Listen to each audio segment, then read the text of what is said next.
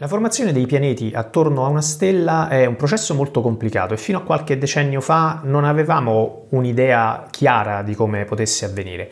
Adesso abbiamo un quadro generale abbastanza definito, anche se rimangono molti dettagli ancora da capire. Allora proviamo a capire come avviene la formazione di un sistema planetario.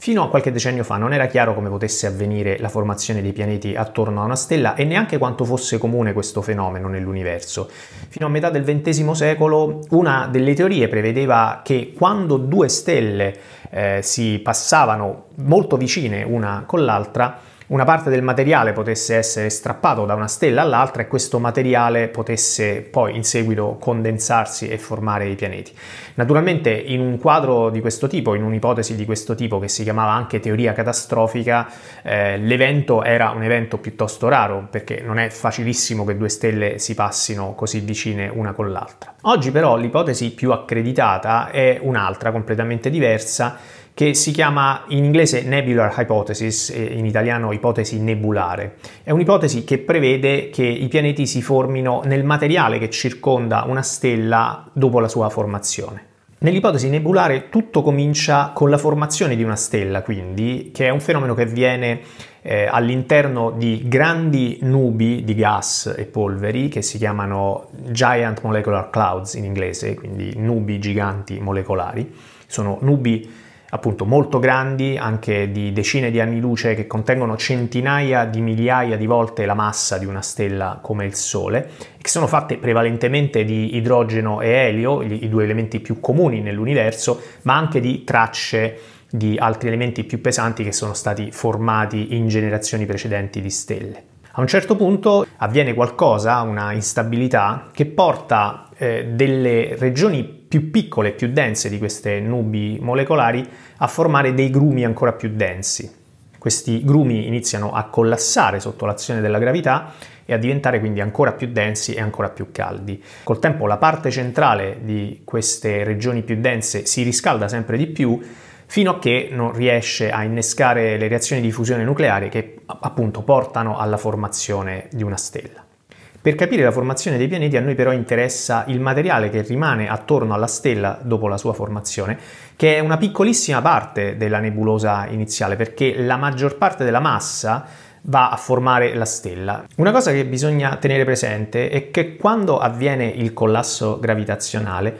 la nube non è perfettamente statica, ha sempre una piccola componente rotazionale e il collasso gravitazionale in realtà amplifica questo movimento di rotazione. Questa cosa si può capire in due parti. Prima di tutto, quando la nube si addensa, la velocità di rotazione aumenta. È un fenomeno simile a quello per cui una pattinatrice che rotea su se stessa, se chiude le braccia, inizia a roteare più velocemente. La seconda cosa che avviene durante il collasso è che questo moto di rotazione della nube porta la nube a schiacciarsi lungo l'asse di rotazione. È un po' quello che succede quando si fa girare la pasta della pizza e il panetto che inizialmente ha una forma più o meno sferica diventa appunto schiacciato, diventa una specie di disco. Quindi, insomma, la nebulosa iniziale, che inizialmente ha una forma irregolare, col tempo durante il collasso, eh, ovviamente nella parte centrale forma una stella, ma il materiale che rimane intorno assume la forma di un disco. Questo fatto, la formazione di un disco da materiale che collassa in rotazione, è un fenomeno piuttosto comune nell'universo, è la ragione per cui, per esempio, anche le galassie a spirale hanno una forma schiacciata. Insomma, questo disco di materiale circonda la stella in formazione e contiene gli ingredienti da cui si formeranno i pianeti e si chiama infatti disco protoplanetario. Un'altra cosa da tenere presente è che per fare i pianeti non basta semplicemente l'idrogeno e l'elio, ovvero la componente gassosa del disco, ci vuole del materiale roccioso e quindi dei piccoli grani di polvere che possono essere metalli o altri elementi più pesanti che quindi devono essersi formati in precedenza nell'universo. Questi grani di polvere col tempo eh, si scontrano per i moti caotici che avvengono all'interno del disco e iniziano a aderire l'uno con l'altro, si incollano proprio formando grani che diventano sempre più grossi. Questo processo dura alcune centinaia di migliaia di anni e porta prima alla formazione di quelli che vengono chiamati planetesimi, cioè oggetti rocciosi di alcuni chilometri che poi a loro volta eh, si accrescono ulteriormente fino a formare dei protopianeti, ovvero un centinaio circa di oggetti grandi più o meno come la Luna o come Marte. Da questo momento in poi quello che avviene è che le orbite di questi protopianeti sono molto caotiche e finiscono ogni tanto per um, intersecarsi l'una con l'altra e quindi provocano delle collisioni molto grandi, molto potenti che portano a loro volta alla formazione quindi di oggetti ancora più grandi. È un processo che dura molto tempo, centinaia di milioni di anni, e nella zona più interna che circonda la stella porta alla fine alla formazione di pianeti rocciosi. A questo proposito bisogna tenere presente che nelle regioni più interne del disco protoplanetario, quelle appunto più vicine alla stella, la temperatura è molto alta e quindi possono sopravvivere solo materiali che non fondono o evaporano facilmente, come appunto metalli e rocce. Questi elementi sono in generale piuttosto rari nell'universo, quindi i pianeti rocciosi che si formano in questo modo non sono molto grandi. Nelle zone più lontane dalla stella, invece, dove la temperatura è più bassa, possono sopravvivere elementi che evaporano più facilmente, appunto elementi volatili, gas e anche ghiacci, quindi materiale ghiacciato, che quindi fornisce un materiale in più per formare oggetti planetari. La distanza nel disco protoplanetario, al di sopra della quale la temperatura è abbastanza bassa da consentire la presenza di ghiaccio, si chiama anche snow line in inglese, ovvero linea della neve, non perché ci sia la neve, ma appunto perché è possibile la presenza di materiale ghiacciato. In queste regioni più esterne, quindi al di sopra della linea della neve, i pianetesimi e i protopianeti potranno essere più grandi che nelle regioni interne, proprio perché c'è più materiale di costruzione e la gravità di questi oggetti potrà anche attirare il gas che è rimasto nel disco protoplanetario e questo processo può portare, porta poi alla formazione di pianeti giganti gassosi. Ok, questo è il quadro generale, molto semplificato naturalmente, e ci sono molte ragioni per ritenere che sia corretto, ci sono diverse evidenze che spingono in questa direzione. Intanto l'evidenza principale è che negli ultimi decenni abbiamo proprio osservato i dischi protoplanetari, gli strumenti sono diventati sufficientemente potenti da vedere effettivamente il disco che si forma attorno alle nuove stelle e oltre a questo l'ipotesi nebulare spiega ad esempio perché i pianeti si trovano tutti nello stesso piano, questa è una cosa che abbiamo visto ovviamente nei pianeti del Sistema Solare, ma si vede anche in altri sistemi planetari. Questa è una domanda che le persone fanno spesso, perché tutti i pianeti stanno eh, in orbita nella stessa direzione e sullo stesso piano? Beh, perché questo piano è appunto il piano del disco protoplanetario e l'orbita dei pianeti segue l'orbita iniziale del materiale nel disco protoplanetario. L'ipotesi nebulare spiega anche le differenze nella composizione dei pianeti, almeno qualitativamente, eh, la ragione per cui vicino alla stella si trovano eh, pianeti più piccoli, pianeti rocciosi, e mentre nelle regioni più esterne, al di sopra della linea della neve, si trovano pianeti gassosi giganti. Ma appunto questo è solo un quadro generale, mancano alcuni dettagli che ancora non abbiamo capito benissimo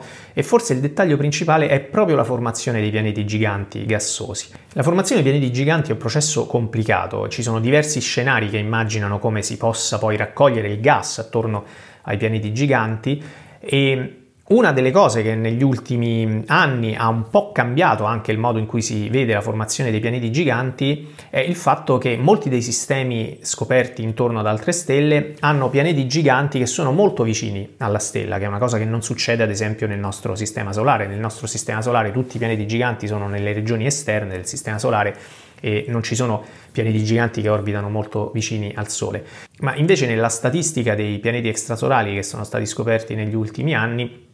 si trovano, si sono trovati fin dall'inizio in realtà quelli che vengono chiamati hot Jupiters, cioè Giovi caldi, cioè pianeti giganti che sono molto vicini alla stella. E l'idea che ci si è fatti su come questi pianeti giganti possano essere così vicini alla stella è che non si sono formati vicini alla stella, ma che siano migrati col tempo, cioè si siano spostati dalle orbite esterne e si siano avvicinati sempre di più alla stella. Questa è un'ipotesi, si sta ancora cercando di capire esattamente come funziona la cosa e come dicevo prima eh, il processo è piuttosto complicato.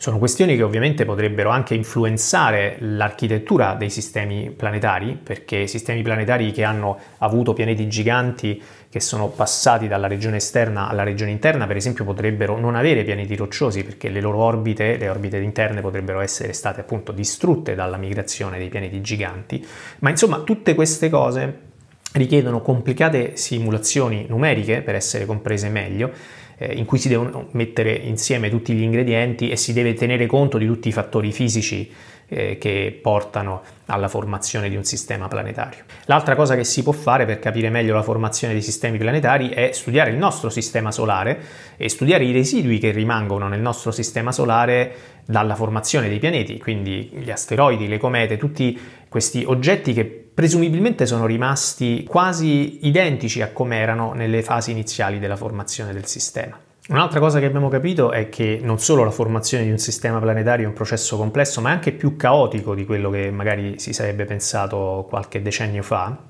e che ovviamente molti degli aspetti legati alla formazione dei pianeti sono casuali e quindi eh, che c'è una, probabilmente una grande varietà nell'architettura dei sistemi planetari e che ogni sistema planetario ha delle caratteristiche leggermente diverse dagli altri, anche se poi ovviamente ci sono delle regolarità generali. E soprattutto che la formazione di un sistema planetario non è un processo concluso una volta per tutte. I sistemi planetari evolvono, continuano a evolvere, evolvono sia perché cambiano le caratteristiche col tempo della stella che li ospita, sia perché appunto il sistema planetario stesso, le orbite dei pianeti le, le loro posizioni, le loro configurazioni sono estremamente dinamiche e si evolvono con il passare del tempo. Probabilmente se avessimo visto il nostro sistema solare eh, alcuni miliardi di anni fa ci sarebbe apparso diverso da come lo vediamo oggi ed è anche piuttosto difficile ricostruire esattamente tutta la storia del sistema solare a ritroso. Ecco perché appunto è importante anche studiare questi oggetti che sono rimasti, questi detriti che sono rimasti nel nostro sistema solare, che sono un po' i mattoni di costruzione del sistema solare e che ci permettono di capire meglio che cosa è avvenuto in passato. Quindi sicuramente nei prossimi anni sia studiando meglio il sistema solare, sia osservando meglio dischi protoplanetari in formazione e sia studiando la composizione dei diversi sistemi planetari che continueremo a osservare intorno alle altre stelle, il quadro si chiarirà meglio. Però insomma abbiamo fatto sicuramente molti progressi e abbiamo capito sicuramente molte cose